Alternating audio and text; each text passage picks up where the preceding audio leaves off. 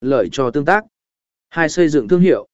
Có nền marketing cho phép tổ chức xây dựng và củng cố hình ảnh thương hiệu của mình. Bằng cách cung cấp nội dung chất lượng và phản ánh giá trị của tổ chức, có nền marketing có thể tạo sự nhận diện mạnh mẽ trong tâm trí của khách hàng. Ba tạo sự khác biệt và nổi bật. Trong môi trường cạnh tranh khốc liệt, việc sản xuất nội dung độc đáo và giữa lòng người tiêu dùng có thể giúp tổ chức nổi bật và tạo sự khác biệt so với đối thủ. 4. Hỗ trợ quá trình mua sắm. Có nền marketing cung cấp thông tin chi